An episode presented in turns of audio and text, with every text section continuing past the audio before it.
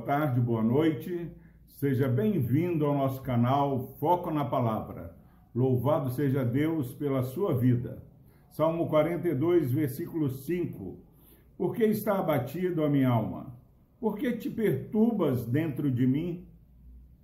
Espera em Deus, pois ainda o louvarei. A Ele, meu auxílio e Deus meu. Glória a Deus pela sua bendita palavra.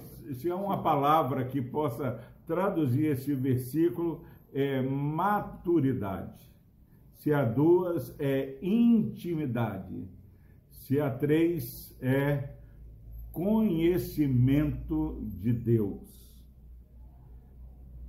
Nós já estamos caminhando nessa narrativa é, do salmista afastado da presença do Senhor, olha para a costa, tem percebe como a costa suspira pela corrente de águas e dessa forma a alma dele suspira por Deus, a costa suspira por água, água que vai ter sede agora e daqui a pouco passa e volta a ter sede, mas o salmista tem sede de Deus. Muitas vezes nós temos sede de coisas que não vai saciar nossa sede. Mas o salmista tem sede de Deus, tem a sede de Deus, meu irmão, minha irmã.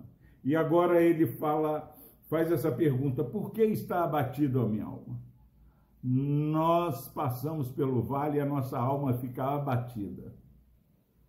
Agora sabia que por mais difícil que sejam os vales que passamos, não há por que desesperar. O salmista está falando por que está abatida. Por que te perturbas dentro de mim?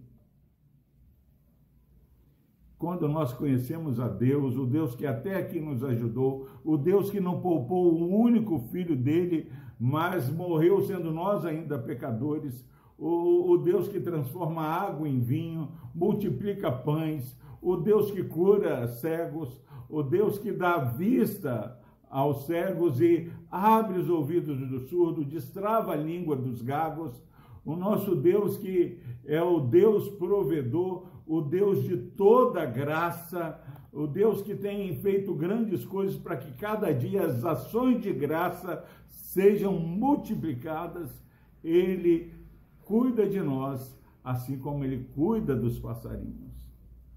Nós precisamos aprender com os passarinhos, Jesus já disse isso, mas quando aprendemos, nós vamos responder essa pergunta: hum, estou perturbado, estou é, é, angustiado, mas verdadeiramente não há motivo.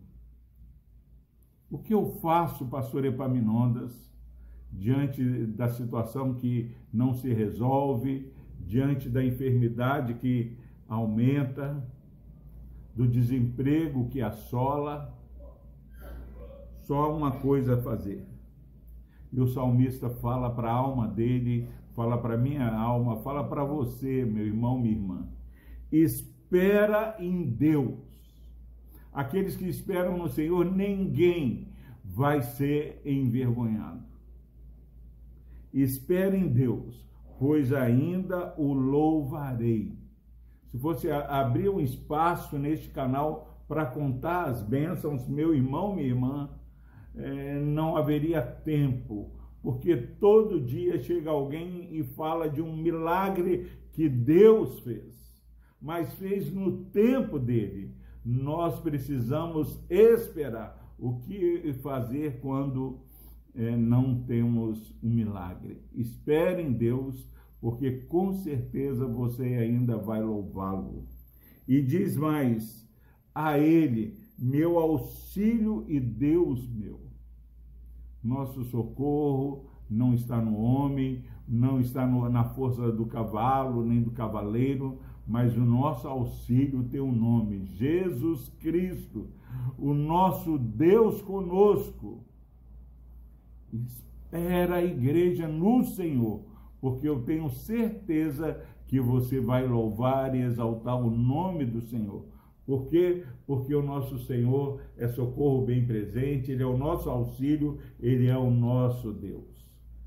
Nada que acontece conosco fica indiferente. O Senhor é o principal interessado, meu irmão, nessa causa. Antes de nós nascermos, Deus já sabia o que passaríamos, já tinha preparado a, o socorro para mim e para você. Ele quer agir poderosamente em nossas vidas para que nós possamos dizer de maneira gritante que a mão do Senhor fez isso. Para aqueles que estão com a alma perturbada, o remédio é espera em Deus. Não espere na amizade, mas espere em Deus, porque você vai poder contar a bênção, compartilhar aí no nosso chat do canal Foco na Palavra. Milagre de Deus todo dia acontecendo. Irmão e irmã, espera em Deus e você vai louvá-lo. No nome de Jesus. Amém. Deus amado, obrigado, Pai, porque assim como o salmista falou, nós temos a certeza de que não há porquê a nossa alma estar perturbada, porque o Senhor, ó Pai, tem sido bondoso para conosco, a tua misericórdia tem se renovado a cada manhã. Abençoa, Deus, esse irmão, essa irmã que está assistindo essa mensagem. Dê a eles o descanso, dê a eles a firmeza espiritual necessária, porque o Senhor é aquele que contempla a fé. Que possamos, ó Pai, é, ter a certeza de que a nossa fé é contemplada pelo Senhor. Abençoe a Deus que aqueles que estão assistindo essa mensagem possam continuar caminhando pela fé no Senhor. No nome de Jesus nós oramos. Amém.